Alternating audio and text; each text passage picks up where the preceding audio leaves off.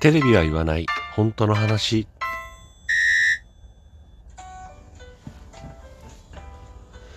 この番組は私智之が政治経済社会問題などなど自分の思ったことをぐだぐだとお話しする番組です。何かしら皆さんの考える、えー、皆さんの気づきだったりとか考えるきっかけになれば幸いです。ということでえー、前回は、まあ、お金の成り立ちっていうところから、まあ、金本位制ね、えー、もともとのお金っていうのは、その、金とかね、そういうものに裏付けされた、あ資産にね、裏付けされた上で発行がされていたよというところから、えー、管理通貨制、ね、えー、日本銀行とか FRB、いわゆるその国の、えー、中央銀行が、えー、紙幣とかね、えー、の量をコントロールする形で発行するという形にね、変わっていったんだよという話をしました。今日はね、まあその続きというか、もうちょっと詳しく話をしていきたいかなと思ってるんですけど、まあね、えー、お金っていうのは、もう肩叩き券と一緒だよと。ね。えー、お手伝い券と一緒だよ。それが、あまあ、日本銀行券っていう形に進化をして、えー、何でもね、物やサービス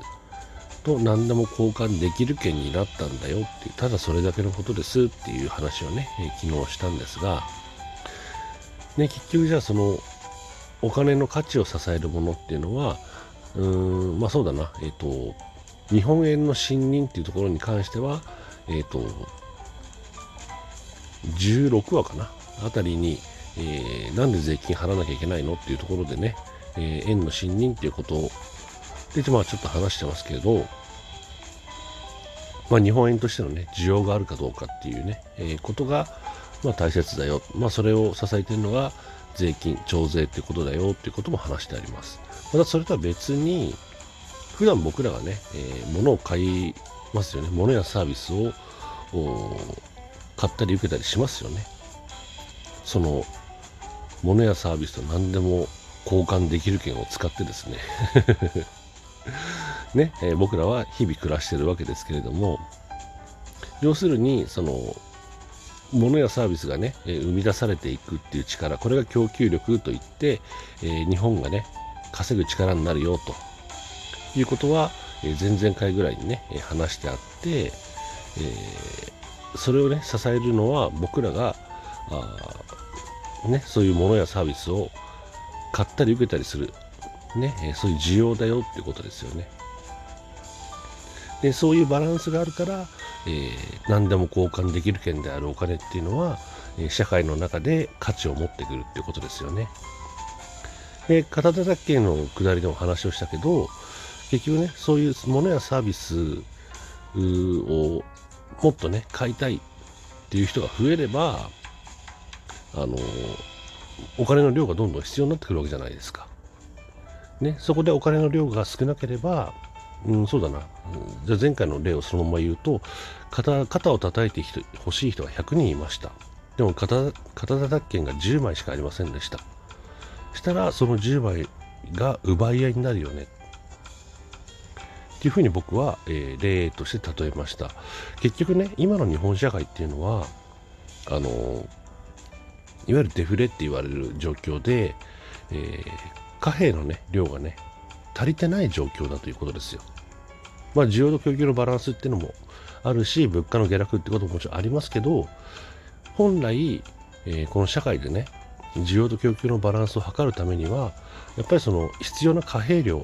ね、お金の量っていうのがあって、それが不足していけば、やっぱそのお金の奪い合いになっていくわけですよね。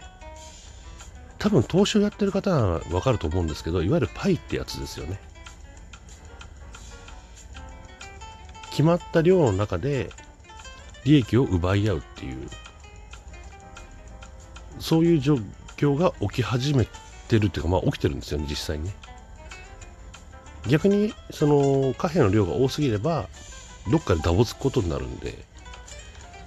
それはそれでまた問題なんですけど前々回ぐらいに話したその供給力の大切さっていうところに関して、ね、日本は財政出動をするべきだって僕は話してるんですけど要するに、世の中にお金が足りてないから、えー、お金の奪い合いになって、えー、勝ち組と負け組負け組が出てきて、えー、格差が広がるんだよというそういう構図なんですよね。でそこに、え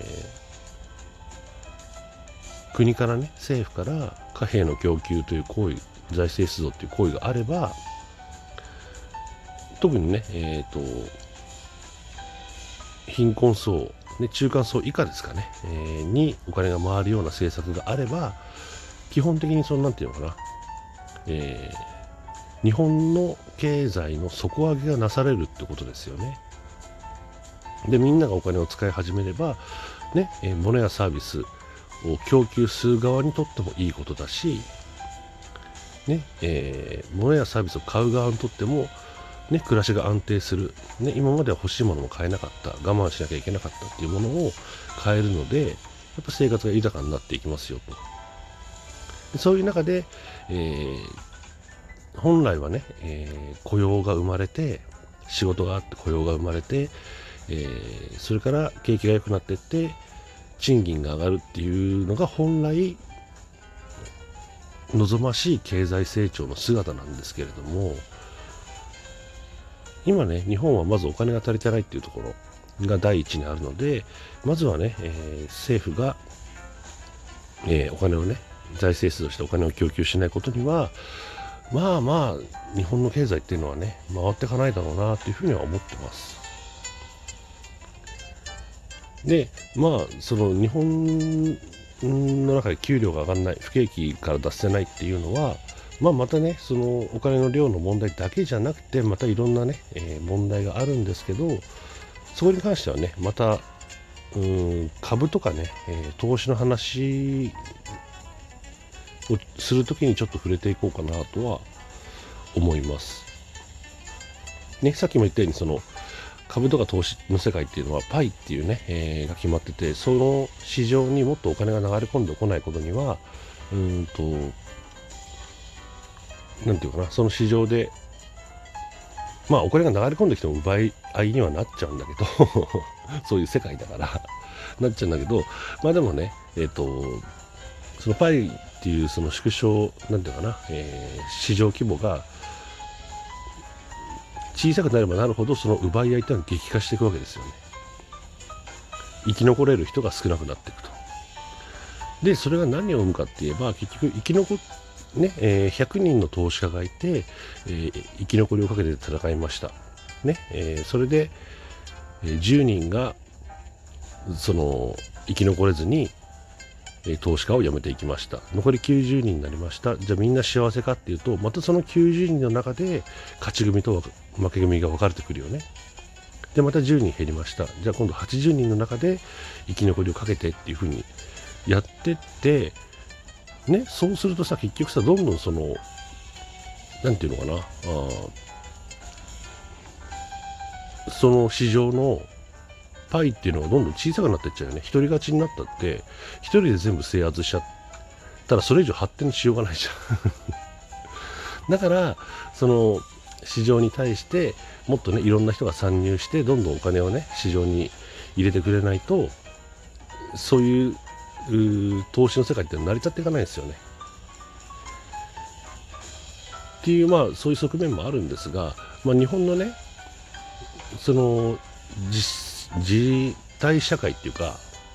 実体経済っていうか、まあ、そういうところに関しても同じようなことが言えてやっぱりまずお金が絶対的に不足している。とやっぱりねそこで奪い合いが発生してっていうのはねさっき話した通りですけどね物やサービスと何でも交換できる券っていうのをどんどんね、えー、特に中間層以下にえー、渡るようにやっていかないとうんこの不景気からはずっと出せないんじゃないかなっていうふうには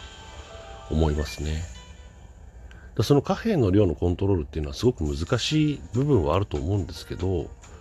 ね、よくうん耳にするのはこれからねじゃあインフレが起こって、ね、そのインフレがうんともう抑えられないぐらいどんどんどんどんインフレ化しちゃってって最終的にはハイパーインフレになるなっちゃったらどうするんだみたいな声をね聞きますけどね、えー、日本はねここ30年間ぐらいずっとね不景気とデフレに苦しんでるんで まあまあまずその心配はまずいらないでしょうと。ね、人間に例えればもう餓死寸前でねガリガリに痩せ細った状態なんですよ日本っていうのは。ねじゃあそこに栄養分を与えましょうってなった時にいや待ってくれと。そんなことしたらね肥満になってえ成人病にかかって死んじゃうよって言ってるのと同じことなんですよね。今ハイパーインフレを心配する方っていうのは、えー、それと同じことです。まずは十分な栄養を社会に回してあげないことには特にねこのコロナ禍っていう想定してなかった事態がね、えー、襲っている状況ではあの